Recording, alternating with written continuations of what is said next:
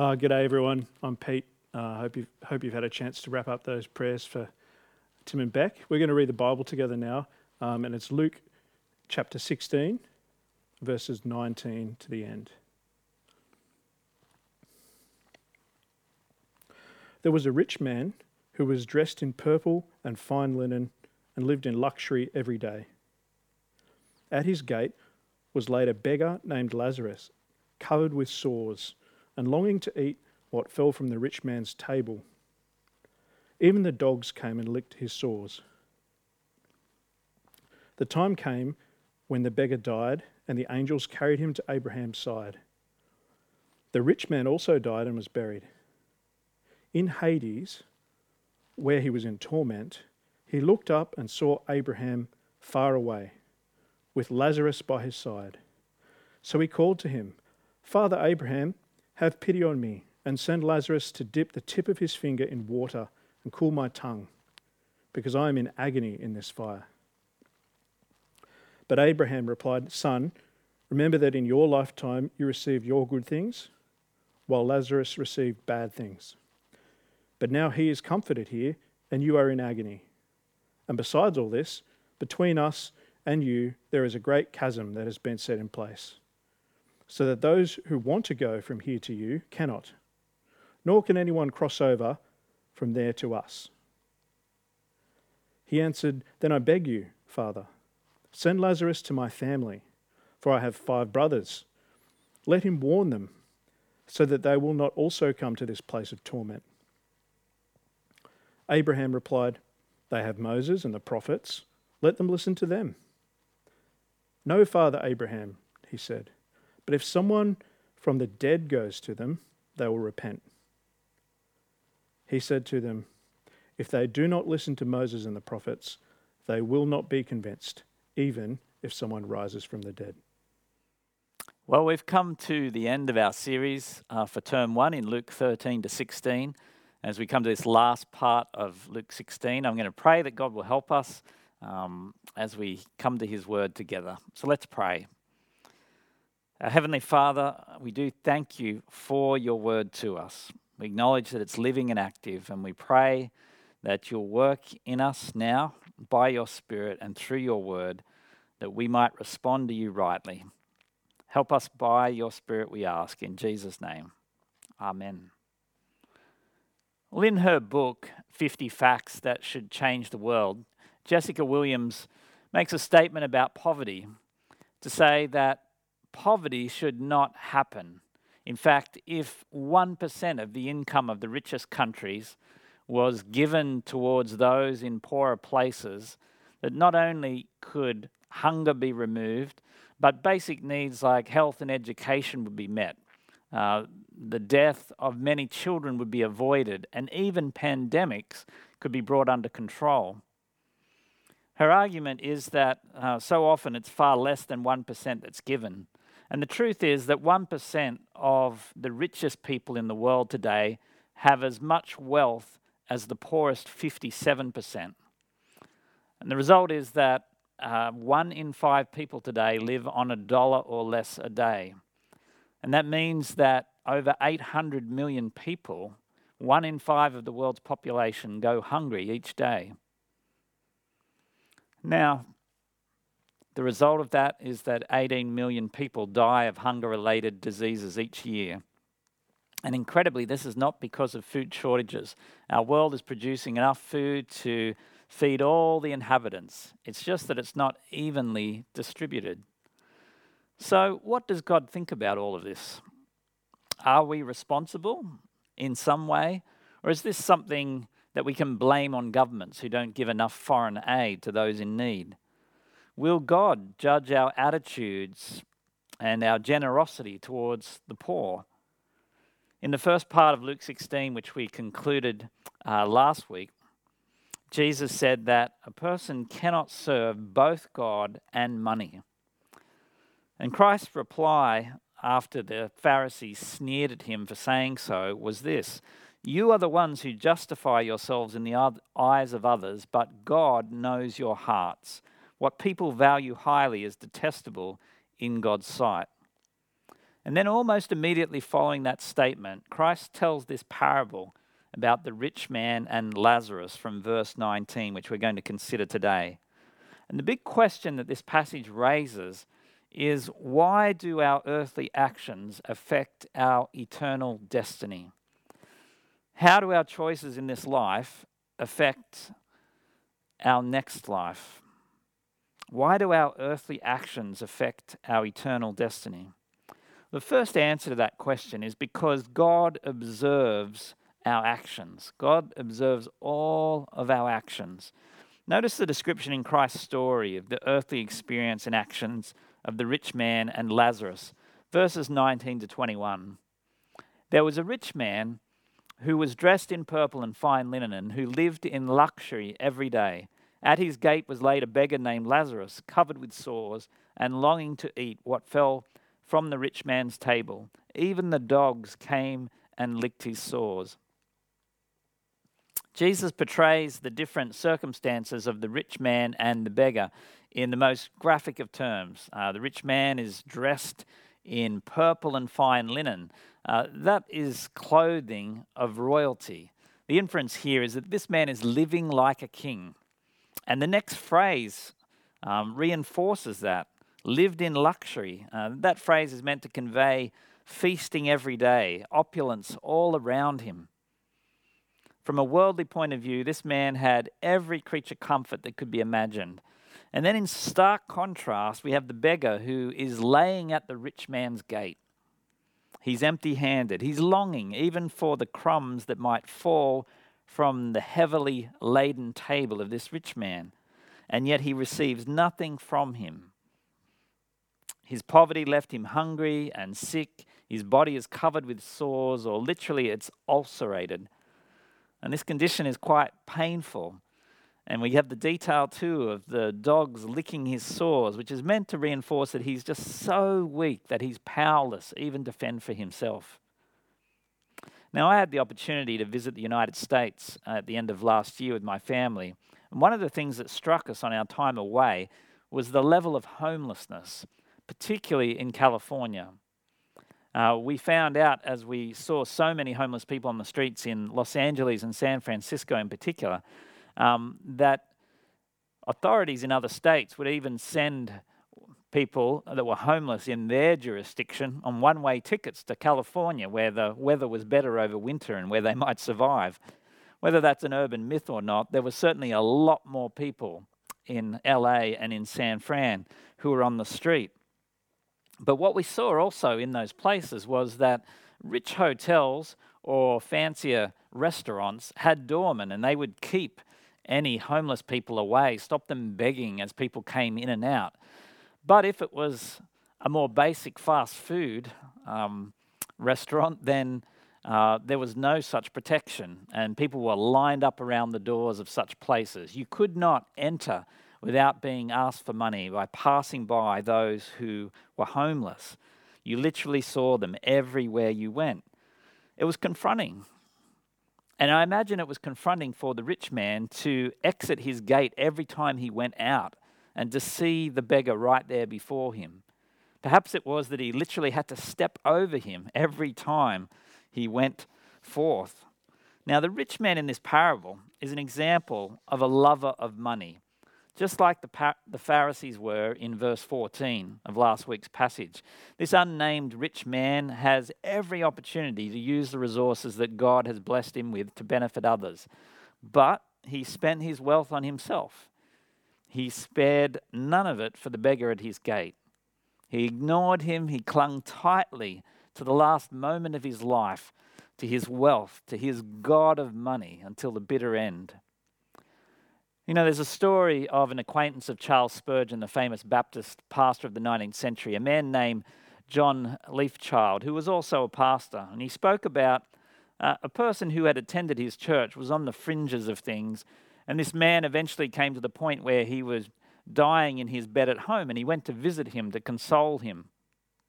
And as he shared with this man, prayed with him, he found that the man was unwilling to take his hand while he prayed with him. And the man muttered something about, oh, you know, he was not worthy. He hadn't done the right thing in his life. He'd never supported uh, the Christian faith with what he had. And he then requested the minister tell him what he thought his outcome would be at the end of his life. Well, Leifchild simply called him to repent, to relinquish all further thoughts of a worldly nature, to trust in Jesus for his pardon, to not be holding on to his wealth that had been such an important thing to the man. And after he explained the gospel to him, he found that the man looked back at him with great disappointment.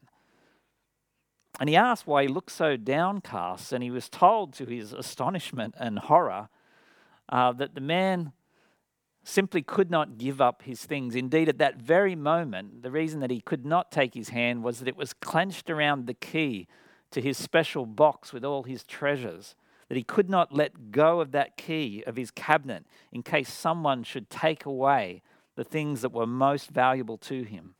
And Leifchild was just distressed how this man should quit this world with his fingers stiffened around the key to his treasure. See, the first section of the parable is a reminder that God observes all of our earthly actions, He watches everything we do. Hebrews 4, verse 13 states, Nothing in all creation is hidden from God's sight. Everything is uncovered and laid bare before the eyes of Him to whom we give an account. And it's not just that God sees our actions, even, He knows our motives, He knows our heart. As we saw at the start, this was what Jesus said to the Pharisees in verse 15, in the conclusion to last week's passage. And that brings me to a second answer to our question of why our earthly actions affect our eternal destiny. It's not only because, firstly, God observes our actions, but secondly, because God judges them after our death. God judges us after our death. Notice again what is stated in verses 22 to 24. The time came when the beggar died, and the angels carried him to Abraham's side. The rich man also died and was buried. In Hades, where he was in torment, he looked up and saw Abraham far away with Lazarus by his side. And so he called out, Father Abraham, have pity on me, and send Lazarus to dip the tip of his finger in water and cool my tongue, because I am in agony in this fire. Now, while it might have seemed that the rich man was blessed by God and Lazarus was somehow cursed because of the pitiful state he found himself in in his earthly life, the true reality is revealed at the point of death. And it's a dramatic reversal here. Uh, the beggar is carried to Abraham's side by angels, while there is no angelic escort for the rich man. Indeed, in contrast, the rich man enters Hades, the realm of the dead. And there he is in pain or torment. And in desperation, he begs for help, for a drop of moisture even to cool his parched tongue. And what we have to see here too is that the agony that the rich man now experienced far exceeded the misery that Lazarus faced in his earthly life. And in contrast, the bliss that Lazarus enjoyed far exceeded the pleasure that the rich man had ever had on earth. Their roles are not only reversed, but their situations are intensified. Now, this reversal would have been shocking to the Pharisees listening in to Jesus' teaching here. It would have been shocking to Christ's own disciples because the assumption of Christ's contemporaries was that if you were rich, it was clearly God's blessing, and if you were not, as Lazarus had not been, well, then surely he was just suffering what he deserved. But here is Lazarus in heaven, and the rich man is in hell. And now it's too late, too, for the rich man to change his final state. And so he has a second appeal in verses 27 and 28. He stops thinking about himself for a moment and then thinks about his family and requests that Abraham might send Lazarus to warn his family that he might go to his five brothers and tell them about the torment that they might change. That if they saw a raised Lazarus, then perhaps they would respond and that way not suffer the same eternal fate as him.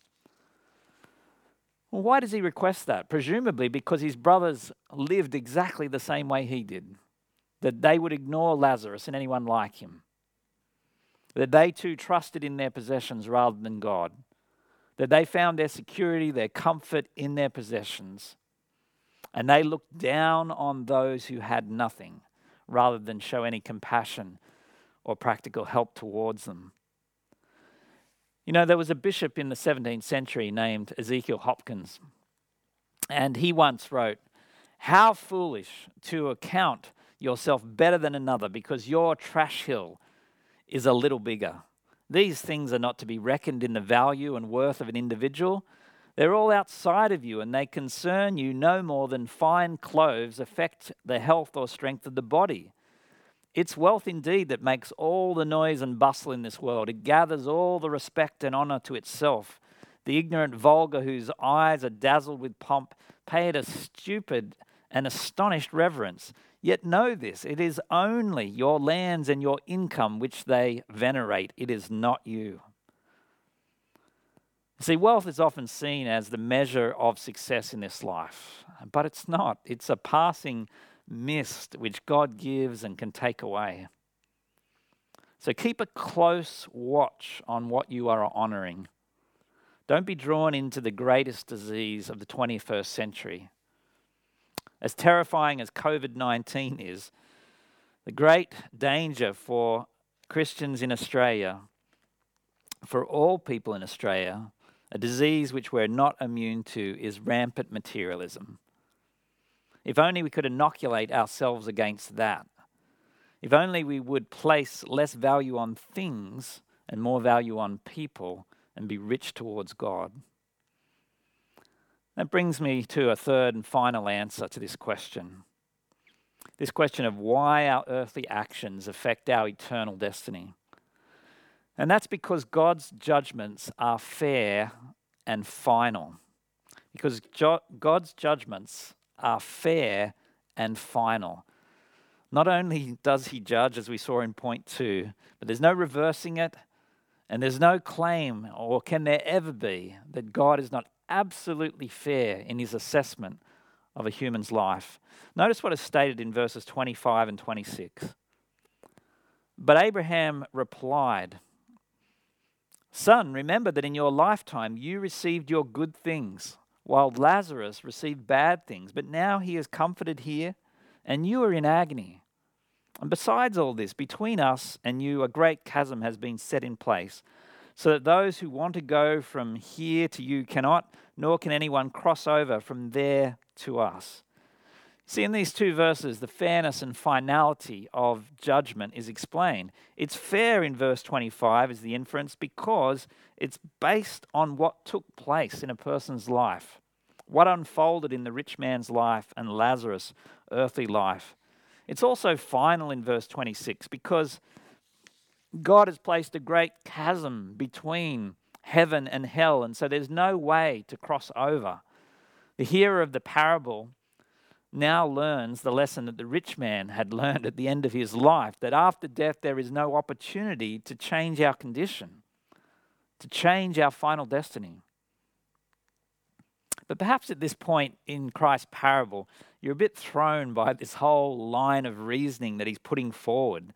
I mean, is Jesus saying in all of this that a person who fails to give money to a beggar is going to hell and that every poor person will automatically go to heaven? Well, no, he's not saying that. What he is saying is an important principle that runs throughout Scripture. What he is saying is that we will be judged by God on the basis of our life, on the basis of our works. This is a principle that runs throughout Scripture.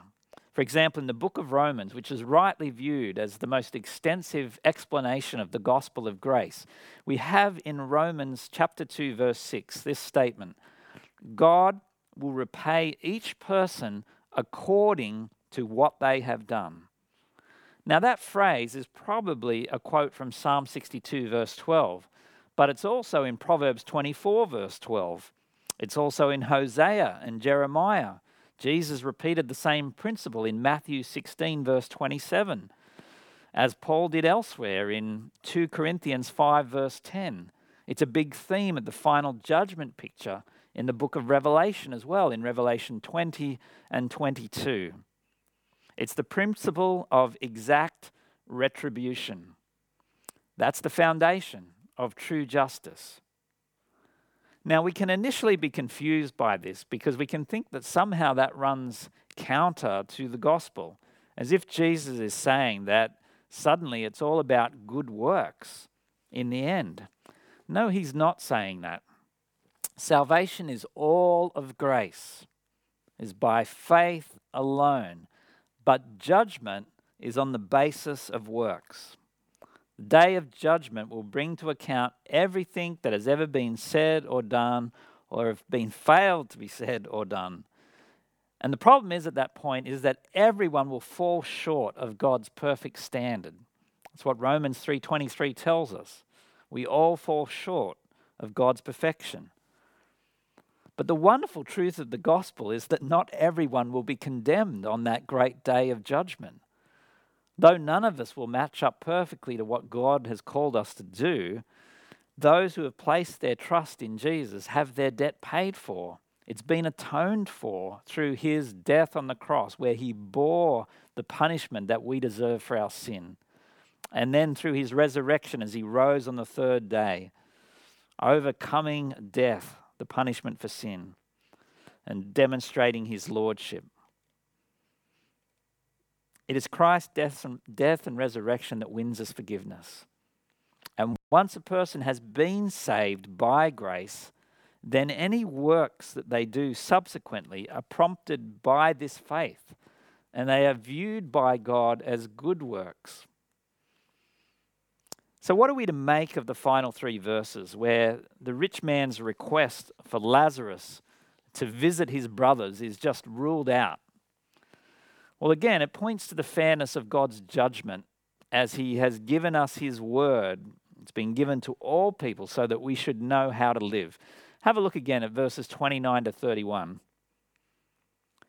They have Moses and the prophets. Let them listen to them. No, Father Abraham, he said, but if someone from the dead goes to them, they will repent. He said to them, If they do not listen to Moses and the prophets, they will not be convinced, even if someone rises from the dead. See, here we have at the end of the passage the sufficiency of God's word for all people. You know, Moses and the prophets is a catch all phrase that refers to all of the Old Testament. Moses representing the law, the first five books, the prophets, the rest of the scriptures in the Old Testament. And the implication is that the scriptures are the greatest authority and therefore should bring the greatest conviction for a person. If a person's heart is so insensitive that they will not hear God's voice as He speaks to them in Scripture, why will they listen to the testimony of any other person, even if they were miraculously to be raised from the dead? Now, there's a great irony as this parable finishes because it's Jesus who is telling us the parable. And of course, shortly, he is going to lay down his life and then take it up again as he's raised on the third day. And of course, the Pharisees who are listening in at this moment, and many of his other opponents, will reject Jesus as the Messiah. They will reject the truth of the resurrection. Indeed, they will work against the resurrection account even getting out.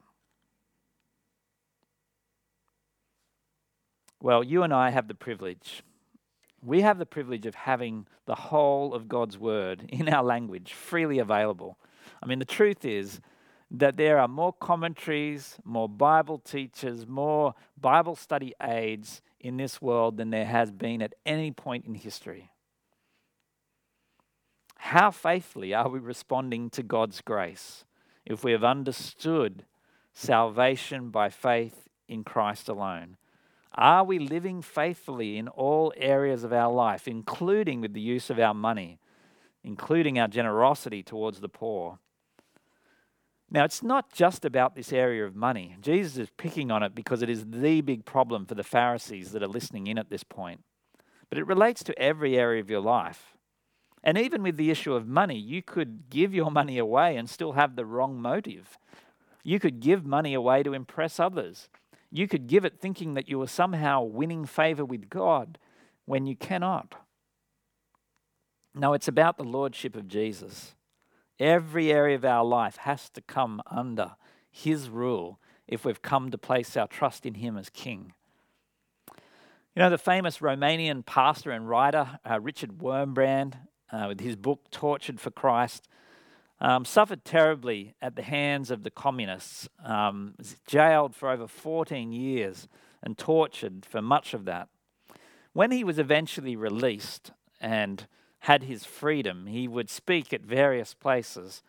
And he writes about speaking at a large gathering in Norway in the 1970s that was called for the special purpose of raising money to be able to send Bibles into the Ukraine. And he told the story as he spoke of Nikolai Mara, a Soviet Christian who had been tortured for his faith in Jesus. He spoke about how his tongue had eventually been cut out and his eyes gouged out. And he ended by saying, Please don't be quick to give tonight. Some will believe so devoutly that the Bible you donate is the Word of God that they will be ready to endure prison, endure torture, even death for sharing it. The Bible you donate might inspire someone to become a Nikolai Mara. You will answer to God if you've given this money and your own life does not show that you yourself obey God's word. If you do not lead a life of intimacy with Jesus, following him on the way of the cross of self sacrifice, if you do not intend to commit yourselves wholeheartedly to Jesus, it's best you don't give.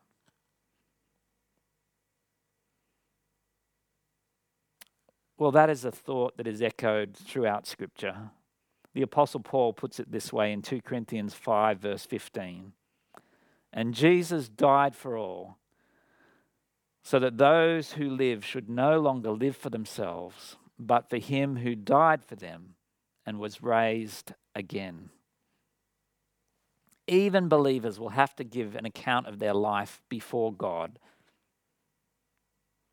And the undeserved salvation that we have received through faith in the Lord Jesus' atoning work should spur us on to live for Him in every aspect of our lives, to obey His word Let's not think that we can live double lives. Not be like the Pharisees who thought they could love money and also be true servants of God. Rather, let's respond to the grace God has shown us in Christ by realizing that our earthly actions now are important, that our daily lives now are to be called to honor Jesus, not to dishonor him. May we live in the light of eternity for Christ's sake. Will you pray with me? Our Heavenly Father, we acknowledge that we find the issue of money and generosity difficult. But indeed, we find the issue of the Lordship of Christ difficult in so many areas of our lives. For we are sinners and we need your help. We need your Spirit to continue to conform us to the likeness of your Son. But help us to be under no illusions that we cannot put other things as idols before you and still claim to honor Christ. Help us to see that if Christ is King, that he rules over every area, including our wallets. Lord, help us this week indeed throughout this year to be those who clearly acknowledge Christ in every facet of our lives. Help us to live for Him with your help, for we pray it in Jesus' name. Amen. Well, we have come to the end of our series in Luke 13 to 16, and as a result, we've asked some people to reflect on what they have learnt through these past nine weeks. And so we're going to see a little summary of that now as people share their thoughts on how God has challenged them over these past couple of months.